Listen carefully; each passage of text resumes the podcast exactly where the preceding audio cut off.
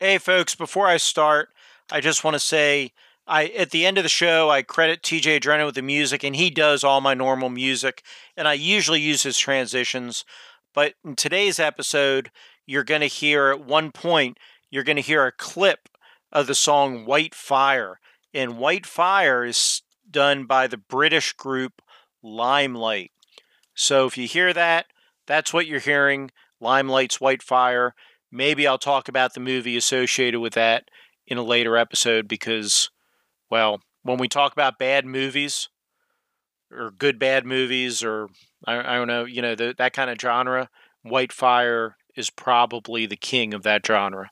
But that's a tale for another day. Let's get on with the show. What pops up a beer or a cold libation? Let me tell you how I wrote this little theme. I went and took a call from brother Jason, and he tells me that he has a little dream. He says he needs a backwards intro to begin his podcast, and I ask him, what you got? He said, I'll start off with some talking and some moody clips of popcorn fighting, fantasy explorations and some groundness exploitation, kickstarts that I'm watching and some blind unboxings, full month horror movie marathon. Sometimes I'll let the dogs come on, contest, and of course you know it's all about games. I said, slow down, let's just start with the name. It's the Nerds R P G Variety Podcast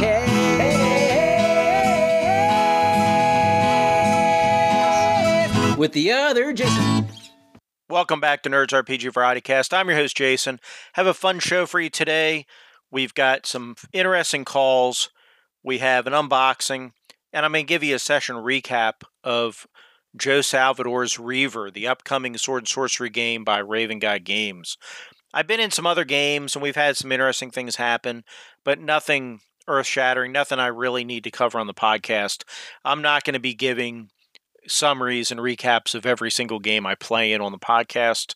I, I think it defeats the purpose, and it, it really eats up a lot of time.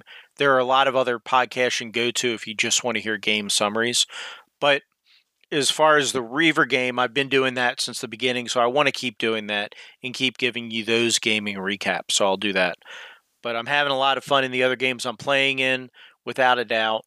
Um, although I have found that Pathfinder and Pathfinder two, the various things you do in downtime, like crafting, and then the mini game of your character creation, and the mini game of leveling up and perfecting your build and all that, are not things I enjoy.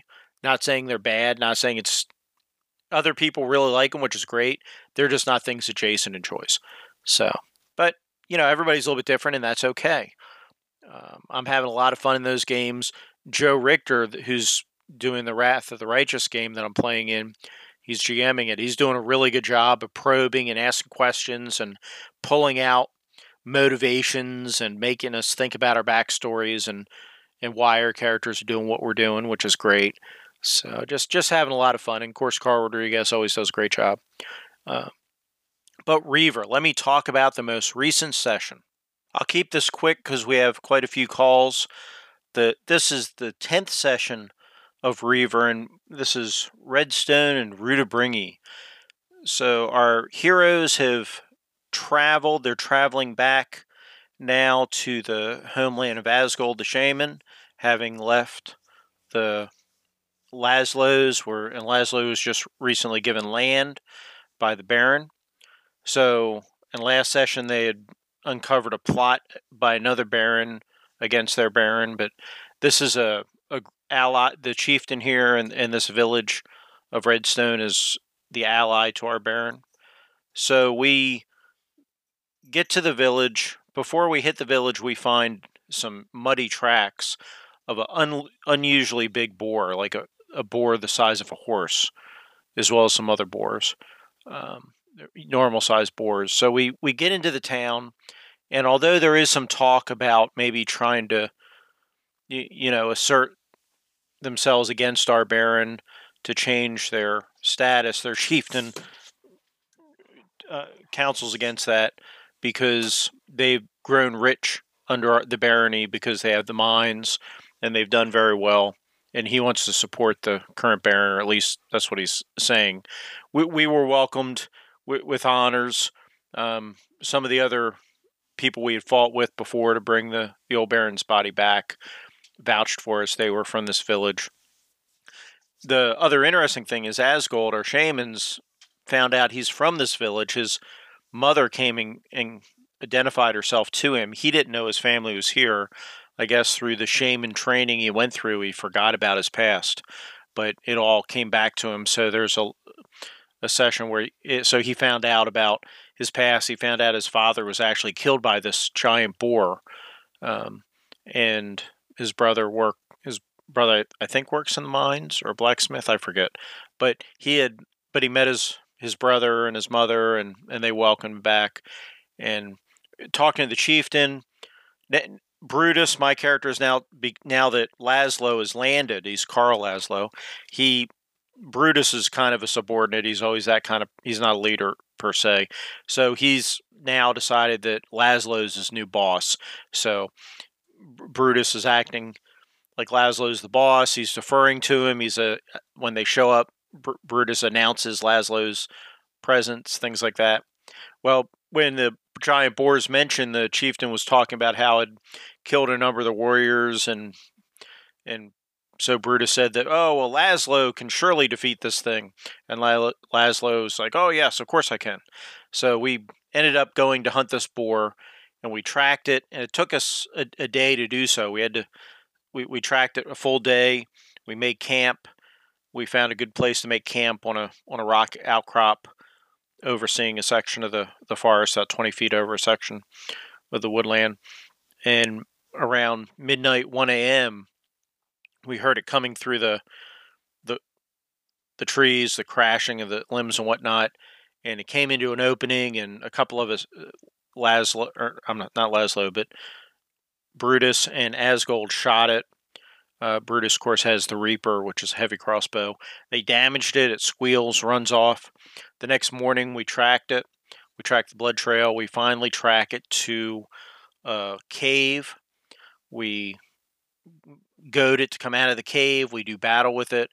It injures one of the townsmen who had fought with us before, came with us, Eigold. Um, he was injured pretty badly. Uh, Laszlo took some damage, and Brutus was injured pretty severely, um, from ten, thirteen hit points down to three hit points. But we we do finally manage to succeed and defeat it. The killing blow dealt by Asgold, which is fitting since it had killed Asgold's father. There were also some... It, this beast, not only is unusual size, it also gave corruption when it hit. And there were potentially... I, I think Asgold saw some evil... sig. evil runes marked around the cave where it was hiding. So next session, we'll need to investigate that cave and then bring the carcass back to town to show we killed it. But the, oh, the other thing, when Laszlo asked the chieftain, what would we get for killing this thing? They had talked about setting up a, a temple and letting Asgold be like the local I, I don't know, local shaman, witch doctor, or priest, whatever, for this area. And and the chieftain was very appreciative and interested in doing that, building a, a small temple or shrine or something for him. So that that's interesting. Now, Asgold is still doing his walkabout phase, so he wouldn't do that right away. But it, maybe they would build that while he it, when he so it'd be ready when he comes back. But all in all, it was a great session. The combat system works really well. They've done some adjustments to it, and it, it works very, very well. There's an action economy. Not only is there a dice chain, but a, a good tracking where it allows you to do multiple actions, but with diminishing returns. So all in all, it's a great session. Lots of fun. I look forward to the next one. Before we move on to the calls, I just want to give a final plug for my February contest. It, you have till the end of February, which is twenty-eighth of February, at midnight Eastern time to call in. I'd like you to call me and tell me your three favorite R P Gs and a little bit on why they're your favorite R P Gs. You can leave a message on Anchor. You can send an email to nerds r p g variety cast at gmail dot com. If you attach an audio file to that email, I'll play it on the air, make you famous. You can reach out to me on Discord. If you send it by just a regular text message or regular email, I'll read it on the air. If you send me audio file, I'll play your message on the air. I will pick a random winner from all the entries, The winner will get a twenty dollar drive-thru R P G gift certificate, and I'll donate twenty dollars to the charity of their choice. So it's a win-win situation. Get those entries in, folks. Who's on the phone? Who's on the phone? Who's on the phone? Who's on the phone? Well, maybe it's your auntie or a joke by your spouse, but the operator screaming's coming from inside the house.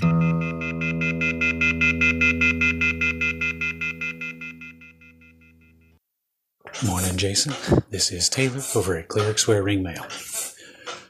I appreciate your effort not to put words in my mouth, so in the absence of words, I will take some out of my mouth from an old episode of my podcast and put them back in here. In the episode where we were having the conversation about spells per day, scrolls, and magic items, feeling more magical, uh, I postulated the question to the user, do you, the listener, know more about A D and D than I do? Uh, yes, yes you do. That was tongue-in-cheek, but it's also true. I have played very little A D and D compared to other O S R-type systems. Experience aside, the core argument that I had in my call-ins, you were able to address and answer, which I appreciate. You confirmed for me that is my character and personality being assigned? Yes. Yes, it is. Rules as written, A D and D, if I play my fighter as a swashbuckler, I can do that, but if that is inappropriate to the dungeon master's perspective on what a fighter should be, the system will sideline that character for a slightly more extended period of time using the training rules until I learn how to play the character better. To speak to gatekeeping, uh, I may have some bad news for you, my man. Uh, you mentioned everyone is welcome at your table. That is, so long as they are respectful to the other players. Absolutely, one hundred percent. But you are playing A D and D, rules as written, and by playing, a player must accept the core tenets of the system. And uh, if they don't like that, they're welcome to run their own game or find a different game to play in. And similarly, in M W's call-in, I hate to keep picking on him, but he keeps calling in, defending it, so I guess we're just having a discussion. He literally kicked a player from the table because they did not adhere to those core tenets in a way that paralleled the experience he was trying to have at the table. That is literally the definition of gatekeeping. But with that in mind, that's also exactly why gatekeeping is a good thing. You know the game that you want to play. I know the game that I enjoy. And if I sit down, I'm going to have a miserable time, or I'm going to make you miserable by screwing up what you're trying to accomplish. I have effectively been gatekept from your A D and D game and from M W's table. That's a good thing. That means I'm not wasting your time, you're not wasting mine, and then we can all stay friends playing other games. Fun conversation. I'm enjoying hearing everyone's diverse perspectives, and I'm uh, having fun seeing if those perspectives can have an impact on how I see the game and what uh, what perspective I'm trying to bring to the table at the same time. Delve on, my man, and peace out. Of course, that was Taylor from the Cleric's Swear Ring Mail Media Empire. Thank you for the calls, Taylor. I really appreciate it. Taylor's got a busy life right now. Just had his third child. Congratulations. And yeah, you can call anytime, even on the elliptical there. So as far as gatekeeping goes, I I don't know. We, we, we can maybe agree to disagree on this, on the definition of gatekeeping. If, if I show up to a basketball game and I refuse to dribble and I just travel the whole game, I'm just going to hold the ball and, and run without trying to dribble the ball. And somebody stop, and the referee doesn't let me do that. Is the referee gatekeeping? You know, the it's ridiculous. But I agree with you. If we're gonna say that's gatekeeping, you know, expecting people to play by the rules, like like you say, well, we're playing hey, everybody, I'm opening up an uh, Advanced Dungeons and Dragons first edition game, Rules as Written, and somebody comes and doesn't want to play Rules as Written, is it any different than them showing up to the basketball game and not want to dribble? I, M W, of course, can speak for himself. I got the idea that he ejected a disruptive player that was causing problems at the table. That, that's what I took away from his calls, but I, I might have misunderstood, so I'll let him speak for himself. But honestly, I mean, if somebody wants to try, they're very willing to come to my table, like you say. But gatekeeping isn't always a bad thing. On a recent episode of I'm Right, You're Welcome by Nate Gilbreth, which don't tell anybody, but it's a parody podcast. Anyhow, on a recent episode of that podcast, he talks about how he had to eject a player. And it's well worth listening to that particular episode, and I'll link it in the show notes, because he does world building in that episode, and listening to what he's saying there, you know, whether you just, it's just masterful, and, and just to hear his mind go as he's, he's describing this, it, it, it's a lot of fun. So, so at least to me, it was a lot of fun to listen to that, but yeah, I, I hear what you're saying, Taylor. And I agree with you. If we're going to use that definition of gatekeeping that's commonly used, then yes, gatekeeping isn't always a bad thing. There are sometimes it's proper to tell people this isn't the game for you. That's that's not a bad thing. Anyhow, thank you so much for the call. Really appreciate it. Yo, Jason, so I don't remember if I've already called in about this, but I totally have Sentinels of the Multiverse, man. That game is really fun. I got it. It was a long time ago. It was back when, yeah, I was seeing this one girl that was really into board games. That was the one we picked up. Uh, played it a few times. It was super fun. It's a little tricky for me to play. It takes some some tools and some tech in order for me to play it. But it was really fun, and it's cool. You have a bunch of different versions of the game. Maybe run a new contest, man, where you give away one of your boxes of Sentinels. Anyway, dude, awesome stuff. Take it easy. Peace out. Of course, that was Joe Richter of the Hindsightless Podcast. Joe, thank you. Yeah, I didn't know you were into that game, man. It, it's a fun game. I can definitely see where it'd be difficult because, like I mentioned, it was fiddly, and you, you definitely need trackers to track like how long different effects go on and things like that, whether you use beads or you use dice or, or whatever you use to track that. But, but it's definitely a, a lot of fun. I'd recommend people check it out. And if you play it on like your phone, you can get the app on your phone. Obviously, the phone takes care of a lot of that stuff, this tracking stuff. But, or, you know, it might not be, you might have to have an iPad to play it. I, I don't know. I, it's been a long time since I've looked at the app. But anyway, yeah, fun game. But speaking of fun things, let's do an unboxing. I have a box here from the Fulfillment Service. This is thirteen inches by eleven inches by three inches. Wow. Pretty even box there. So let's see what the Fulfillment Service has sent us. This box has been shipped more than once. It's pretty beat up. Um, but it's doing its job. But you can tell the box has seen better days. Oh, we've got ripped up paper in here. Brown paper is our packing material, which is okay. Does the job. So this is from, oh, from Sin Nominee. So very cool. This is my hardcover, deluxe hardcover that was printed of Stars Without Number by Kevin Crawford. Very cool.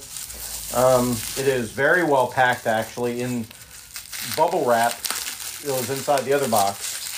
So if I can get through the bubble wrap, we will look inside the book here. Um, I got this and World Without Numbers. That was in really good shape and really nice as well. So, yeah. Okay, we got in there. There's no dings or dents in the book. Very good. This is a proper stitched book. Very good. It's got a um, bookmark sewn in there, which is very nice. There's, in the inside covers here, there's a picture of like a futuristic city. Um, on the back cover, we have a character sheet. Not sure, or you know, in the back inside cover, there's a character sheet. I'm not sure how useful that is, but it's there. The pages, oh, that page is kind of stuck together. I don't know if that's good or bad. Um, but all in all, it's actually pretty good. The page, it's color inside, pages are a little bit slick. Um, lots of art, very nice. Big book, you know, it's, I don't know, three hundred some pages, and very cool. Yeah, I don't know if I'll ever run Stars Without Numbers, but when when I had a chance to get a, a nice printed version of it, I figured I would. I really like Kevin Crawford's games. I like the, the random tables, the things he brings to them, and the fact that his Kickstarters are reliable, and he always does a good job fulfilling them. So I, I like to support businesses that do a good job. Anyhow, that's our unboxing for today. Hey, Jason, it's your boy, Arlen Walker. I am calling in just a little bit about the A D and D ratings discussion, um, which is to say that I had a couple of thoughts after listening to some of your recent episodes. I'm going to try to keep this short, but basically my thoughts might be summarized as I think that the ratings as described, at least from your podcast and from the discussion around them, the this A D and D first edition Um, rating system based on how well a player character kind of fulfills their archetype on some level.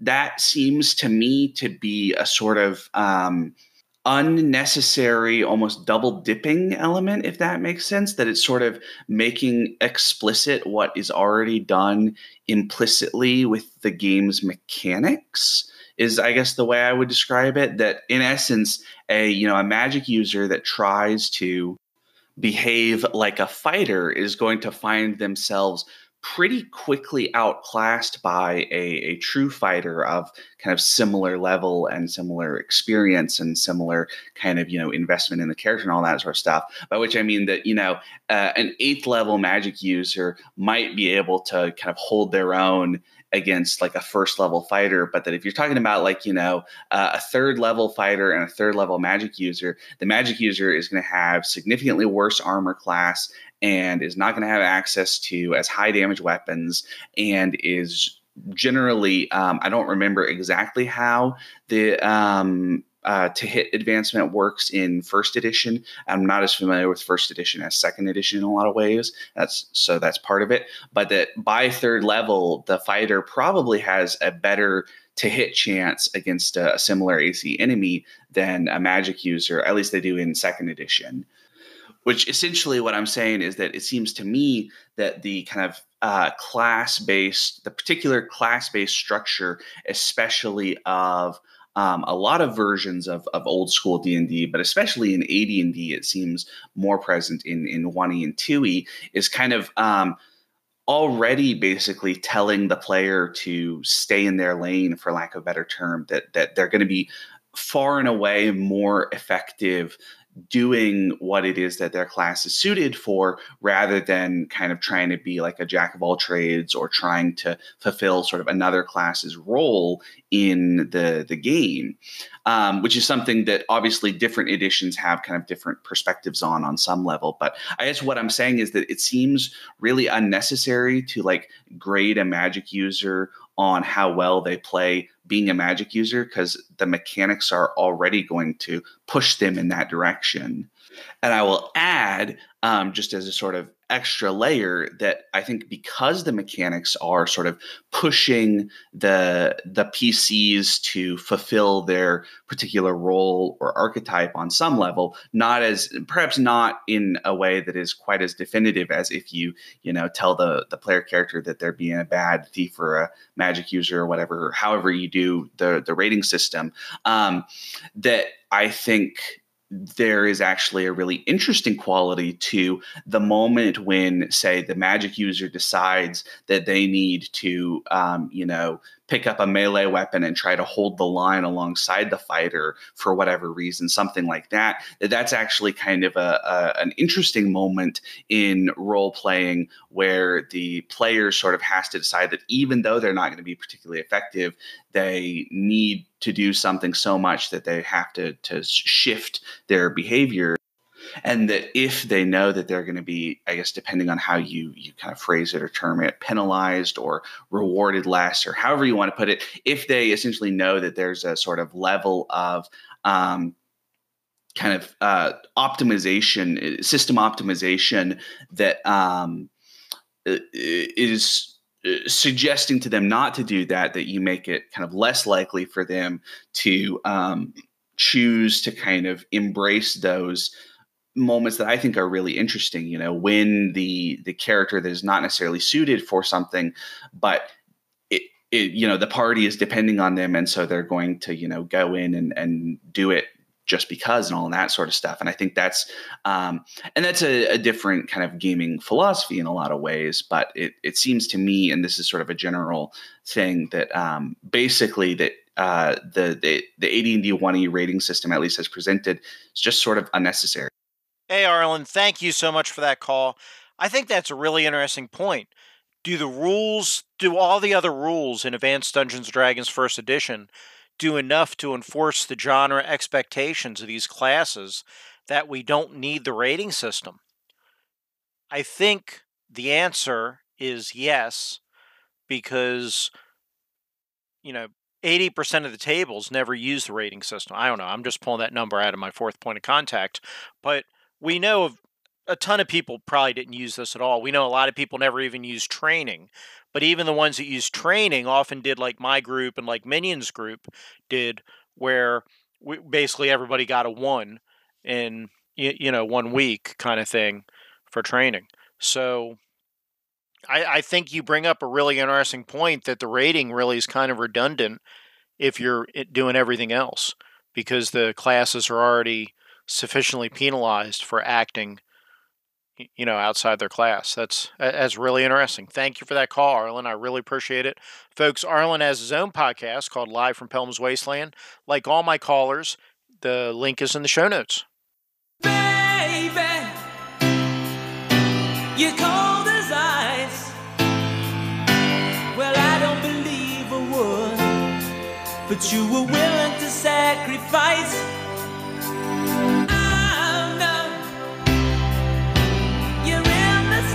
Sights, and God only knows he strikes when there's no one out there to fight.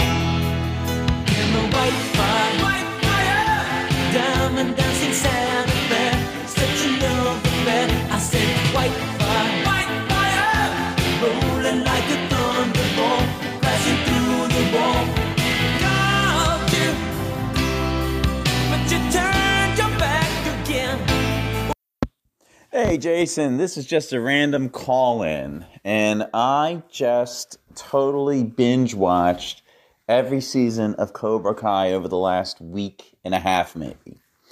And I have to say, I really didn't want to like it, uh, but I heard you talking about it, and some others, Carl and other uh, some other podcasters talking about it, so I thought I'd check it out since I still have the Netflix, and, you know, it was good. I do, li- I really enjoyed it. I have to admit, I enjoyed Uh, definitely enjoyed the first Karate Kid, and I think I think I remember liking the second Karate Kid a little. And, you know, even that Will Smith son remake was okay. So it's a great story. It's a good story. Not a great story, but it's a good story. It's enjoyable. And the series now. I'm about to run out of time here, but I'm going to tell you, I really enjoyed the series, but I have a few nitpicky things about it that I'm going to relate to Dungeons and Dragons.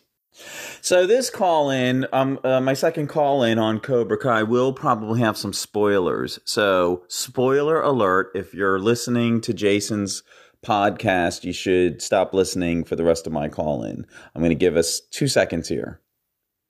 Okay, so you're still here. So uh, don't get mad at me if you hear a spoiler. So here's here are some of my minor complaints about Cobra Kai. And I'm going to relate it to Dungeons and Dragons.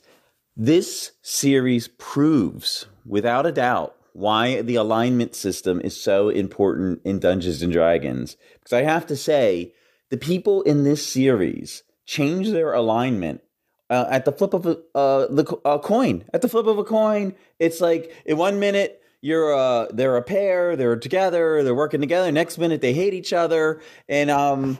I just can't take it. Honestly, I was like, what? Who do you even root for in this series? It's it's very difficult. This just proves my point about Advanced Dungeons and Dragons. Stories are better when there's clearly someone to root for and someone to be against, even if you can have sympathy for the one you root against. Because That that's modern. That's more modern. You get you delve a little bit into the backgrounds of the evil characters, and you have a little sympathy. But at the end of the day, you want to have someone to root for. And there are many times during the Cobra Kai series where I didn't like Danny LaRusso. I thought he was pompous, arrogant, a bad father. He was really awful to Johnny, even though Johnny was trying to change. And vice versa, everybody's awful to everybody. And it had like that sitcom element to it where people just didn't talk frankly. But there were other times, though, when people did talk frankly. So it's not as bad as a sitcom. But it's just, again, no sticking to the alignment. It made it, I, I mean, I was rooting for the, Robbie at, at the uh, end of the last episode. So, like I said, I was rooting for Robbie. I think that I think that's the name of uh, of uh, Johnny's son. And I was rooting for him. And here's why I was rooting for him. I, I because every character was so flawed, and at times you really like them, or at times you really didn't li- didn't like them. I was just rooting for Robbie because I felt he was the best fighter. And I'm like, and, and I was rooting for the girl from Cobra Kai too. I'm glad she won too. I'm glad LaRusso's daughter lost. At the end, the only thing me, as someone who's interested in athletics and sports, I just decided I want to root for the best one. So I hope the best fighters win to make it more realistic. And I, I like how it ended. I like that Lip or Hawk did end up winning. And, and Robbie hesitated, so I, I get that. I, I could buy into that. I wasn't, like, mad about it, but I was just rooting for him to win it anyway. And so anyway, that's it. Thanks for getting me hooked on the series. I, I just wish the the writers, or you know, knew about alignments, but they don't. Of course, that was M W, the Worlds of M W Lewis podcast. Thank you so much for that call. Yeah, I think nostalgia is a big part of enjoying this series. It definitely has the standard soap opera C W series thing where one, you know, it sets up this kind of high school drama stuff. So you'll watch the next season. It, but a lot of it's, like you say, we, we enjoyed Karate Kid back when it came out. You know, the first one, mainly in my case, the sequels definitely were diminishing returns. And you didn't even mention the next Karate Kid from ninety-four, where Hilary Swank trained under Pat Morita. Um, although we did get to see a, a young Walton Goggins, and we got to see Michael Ironside in that movie. And anytime we get to see Michael Ironside, it's a good thing, right? I kind of agree with your, you know, your picks there, to be honest.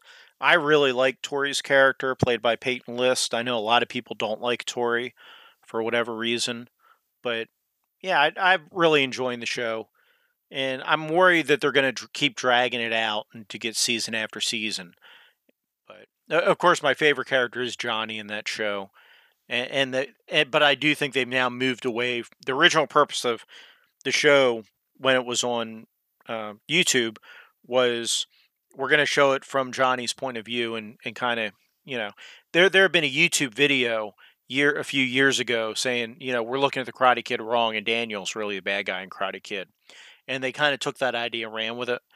And I think now the show's kind of gotten away with that, or away from that idea a little bit. But no, fun show. Thank you for the call. Really appreciate it. Okay, folks, that's it. That's all we have for the show today. Thank you for joining me. You can reach out to me and submit your thoughts a bunch of different ways. We talked about at the beginning of the podcast. Please do. I love hearing what you think. I want to thank all my callers. I want to thank T J Adreno for the music, Ray Otis for the coffee cup clip art, and of course, I want to thank you, my listeners. So I will talk to you guys next time.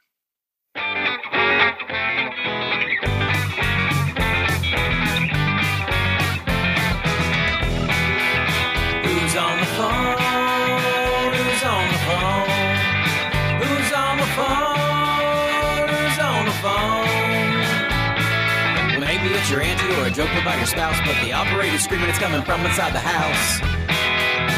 What's in the box? What's in the box? What's in the box? What's in the box? Well, the audience was pretty sure he took a pretty head, and the only question left is if I could shoot him dead. Bring on the goal, bring on the goal.